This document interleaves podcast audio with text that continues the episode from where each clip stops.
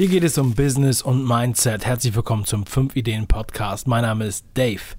Ich äh, habe heute eine Sondersendung und zwar zum Tag der deutschen Einheit möchte ich einfach mal meine Gedanken dazu loswerden und ein bisschen was aus meiner Vergangenheit erzählen, denn ich bin geboren in Ostberlin. Also bleibt dran.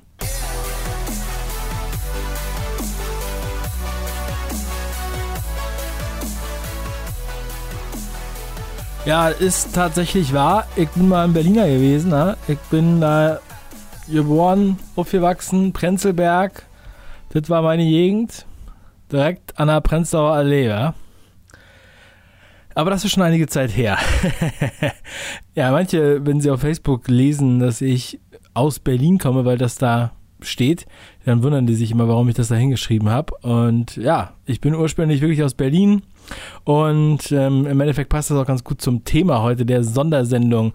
Außer der Reihe, ähm, die richtige nächste 5 Ideen Podcast-Sendung gibt es ja erst morgen, aber ich habe gedacht, ach, heute zum Tag der Deutschen Einheit werde ich dazu auch nochmal was sagen. Also ein paar Gedanken habe ich da einfach nochmal.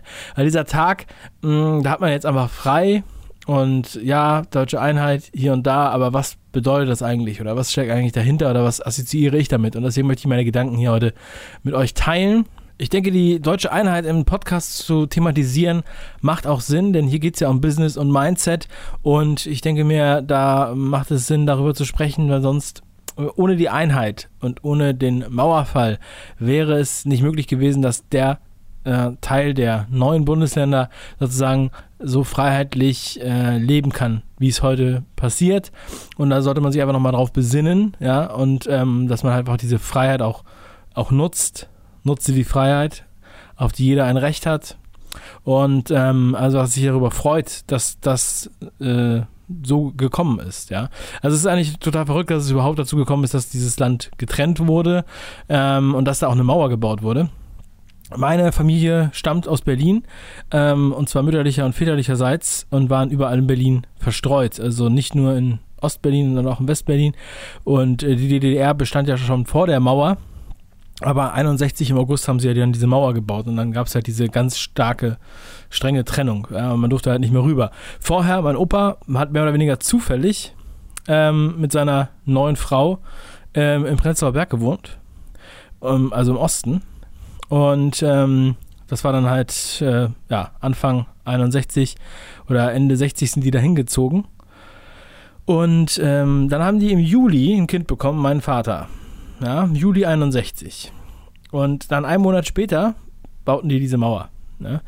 Und äh, ein Kumpel von ihm, der hat bei der Zeitung gearbeitet und ähm, hat ihm dann einen Tag vor dem, also am 12. August, einen Tag vor dem Mauerfall, äh, Mauerbau, gesagt, du, Hans-Joachim Ludwig heißt mein Opa, die wollen hier eine Mauer bauen. die wollen hier eine Mauer bauen und dann äh, kommst du hier nicht mehr weg. Das hat er ihm gesagt. Ja, und dann kann ich euch vorstellen, wie mein Opa darauf reagiert hat. Ja, gerade ein Kind, ein Monat alt, ne? gerade da hingezogen mit der Frau und so weiter. Man stellt sich das natürlich alles anders vor. Und wenn dann einer ankommt und sagt, ja, die wollen jetzt hier die Mauer bauen, dann sagt ihr, ist klar, macht gut ähm, und tschüss. Und so hat er darauf reagiert. Der hat es überhaupt nicht ernst genommen. Er hat es so unwahrscheinlich eingeschätzt. Und ähm, sein Kumpel, der bei der Zeitung arbeitete, der hat gesagt, so, alles klar, wir hauen jetzt ab. Die haben die Sachen gepackt und sind abgehauen im Westen. Sie konnten da noch rüberfahren und sind dann nach Dortmund abgehauen. Und da haben die dann auch ewig gelebt. Ja, beziehungsweise von da an. Und mein Opa war halt in Ostberlin. Dann haben die die Mauer gebaut. Und so war meine Familie dann die ganze Zeit in der DDR, wo ich dann auch geboren bin, 84. Also relativ spät zum Glück in dieser Zeit. Und ähm, meine Eltern wollten da auch, also die waren da, waren da gut äh, situiert für diese Verhältnisse und haben da schon viel daraus gemacht, ohne dass sie sich an irgendeine Partei angebiedert haben. Aber wollten da auf jeden Fall weg. Hatten schon Ausreiseantrag gestellt, drei Jahre bevor der Mauerfall war. Ähm, dann, äh, das äh, ist, man könnte theoretisch einen Ausreiseantrag stellen, aber das wurde normalerweise nicht genehmigt. Der wurde dann erst genehmigt nach Mauerfall. Und dann sind wir nach Hamburg. So, das ist jetzt so mal so ein bisschen der Background, ja. Ich denke mir, man, man muss sich einfach nochmal durch den Kopf gehen lassen, was das eigentlich ist. Also die quasi mehr oder weniger zufällig wurde diese Grenze gezogen wer jetzt äh, in dem System lebt und wer in dem System lebt. Und auf der einen Seite haben wir halt ein äh, freiheitliches, kapitalistisches System und in der anderen Richtung haben wir ein totalitäres, sozialistisches System. Und die Gegenden haben sich ja auch sehr unterschiedlich entwickelt könnte man mal sagen. Ja, das hat natürlich auch was mit den Menschen gemacht. Die Menschen wurden auch ganz anders erzogen und ganz anders indoktriniert. Die wurden natürlich auf beiden Seiten auch indoktriniert. Da sage ich jetzt auch gar nichts dagegen. Ja, aber es ist auf jeden Fall so, dass ich denke, dass das ähm, definitiv, also ich bin kein Fan des Sozialismus, kann man mal so sagen, ja. Ich finde, es ist einfach ähm, eine Utopie, die offensichtlich nicht funktioniert, ja. Und ähm, ein, das freiheitliche System, ein liberales freiheitliches System oder auch, wenn die es auch Kapitalismus nennen wollen, wie auch immer, das ist eigentlich das, was dem Naturell des Menschen entspricht, denke ich. So, und es gab ja auch sehr, sehr viele Probleme. Man musste ja die Leute zwingen, in diesem Land zu bleiben. Man muss ja auch eine Mauer bauen und mit, mit Munition sozusagen dafür sorgen, dass sie auf keinen Fall auf die andere Seite gehen. So schön ist es dann doch im Sozialismus, dass die Leute dann halt 100 Kilometer durch die Ostsee schwimmen oder weiß ich wie viele Kilometer da, um zu flüchten. Ja, das, solche Sachen gab es ja. So, und das sind alles so die Geschichten, die natürlich dann dahinter stecken. Es gibt ja heute noch Leute, die das gut finden und die sich das zurücksehnen. Ich gehöre nicht dazu. Da möchte ich heute mal Stellung zu, zu beziehen. Und ja, vielleicht habe ich da nur einerseits durch meine Erfahrung und durch das, was ich von, meine, von, meiner, von meinen Eltern und so mitbekommen habe, aber es ist halt auch natürlich definitiv Mindset. Ja, ähm, ich bin definitiv ein Verfechter der Freiheit.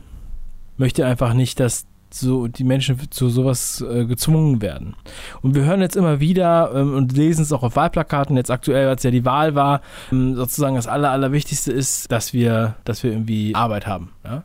Und man muss das, muss da echt aufpassen, wenn einem einer sowas verspricht, weil in der DDR hat ja auch jemand, jeder Arbeit, aber es war halt Arbeitszwang für alle. Man konnte einfach nicht, nichts machen. Und man hatte halt auch sehr viele Beschränkungen, was unternehmerische Sachen angeht. Deshalb habe ich ja auch eingangs gesagt, Business und Mindset. Also es war überhaupt nicht möglich, einfach solche Sachen so auszuleben, wie wir es jetzt hier machen.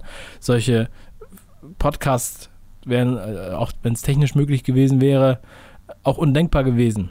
Es wurde ja sehr stark reglementiert. Da gab es ja wirklich Strafen, wenn man, wenn die, El die Kinder erzählt haben in der Schule, dass die Eltern irgendwelche verbotenen Radiosender hören und so weiter.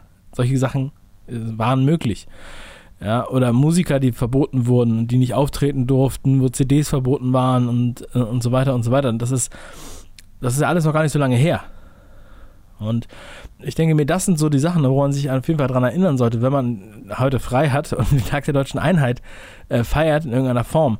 Als dann die Mauer gefallen war und wir nach Hamburg gezogen waren, da war das so, dass ähm, das war gerade so diese, das war diese ganz frühe Phase, ähm, 89 ja, also die Wiedervereinigung war ja erst 1990, am 3. Oktober, aber im Endeffekt ist ja die Mauer am 9. November 1989 gefallen. Ja, das, ähm, das solltet ihr hoffentlich wissen.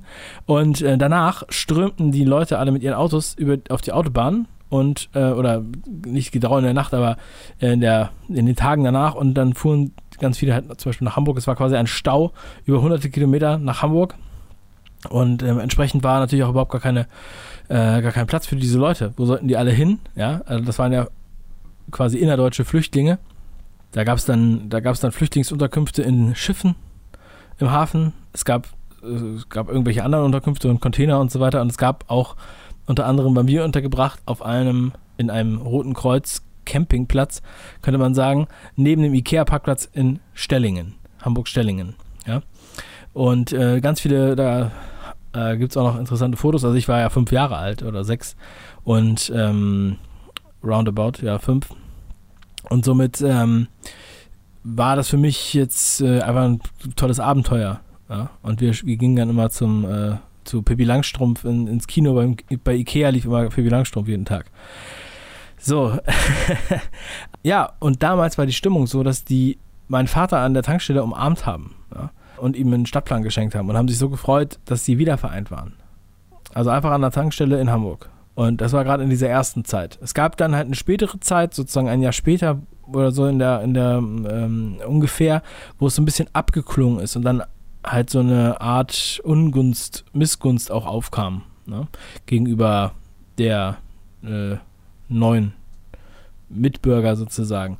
Wobei man natürlich sich vor Augen halten muss, dass es ja natürlich war lange Zeit getrennt, aber eigentlich war das ja war das ja die, war das ja die gleiche Mannschaft sozusagen, ja. War das ja das gleiche Land. Und ich möchte auch, dass dieser Tag, äh, dass man einfach zu wert, wertschätzt, äh, was einfach dahinter steckt, finde ich, außer, außerhalb dieses Gelabers, was ähm, irgendwelche Politiker an solchen Tagen abschmettern, dass man nochmal so ein bisschen darüber nachdenkt, ähm, was hat das eigentlich bedeutet, was hat das eigentlich mit den Menschen gemacht und äh, es hat auch sehr viele Leute, haben darunter gelitten und an der Grenze, in Gefängnissen und so weiter, sind geflohen. Und es war auf jeden Fall, war auf jeden Fall schlimm. Und ich kann nicht verstehen, wenn jemand sagt, er möchte sowas zurückhaben. So, und auch nicht, nur weil man jetzt sagt, gut, es hatte auch irgendwelche guten Seiten. Ja, gerne, aber ich denke, in der Bilanz, äh, da überwiegen die negativen Seiten. Von daher ist das sozusagen mein Statement dazu. Wofür diese Geschichte auch sehr lehrreich ist für mich und meine Familie, ist einfach, dass wir so einen Neustart gewagt haben und nichts hatten. Ja? In einer ganz fremden Gegend. Also natürlich können die Leute die gleiche Sprache, aber es ist halt relativ schlecht vorgeplant, was man dann da macht und so weiter. Ja? Und man versucht sich dann da zu etablieren. Und ähm, das ist, für mich war es immer so ein bisschen wie so eine, wie so eine äh, Immigranten, die nach in die USA kommen mit ihrem Schiff und dann sind, landen die zum Beispiel in New York, ja, wie man das aus dem Film und Büchern kennt, und ähm, versuchen dann ihr Glück. Die haben natürlich das Problem, dass sie oft gar nicht die Sprache können und äh, arbeiten sich dann hoch. American Dream.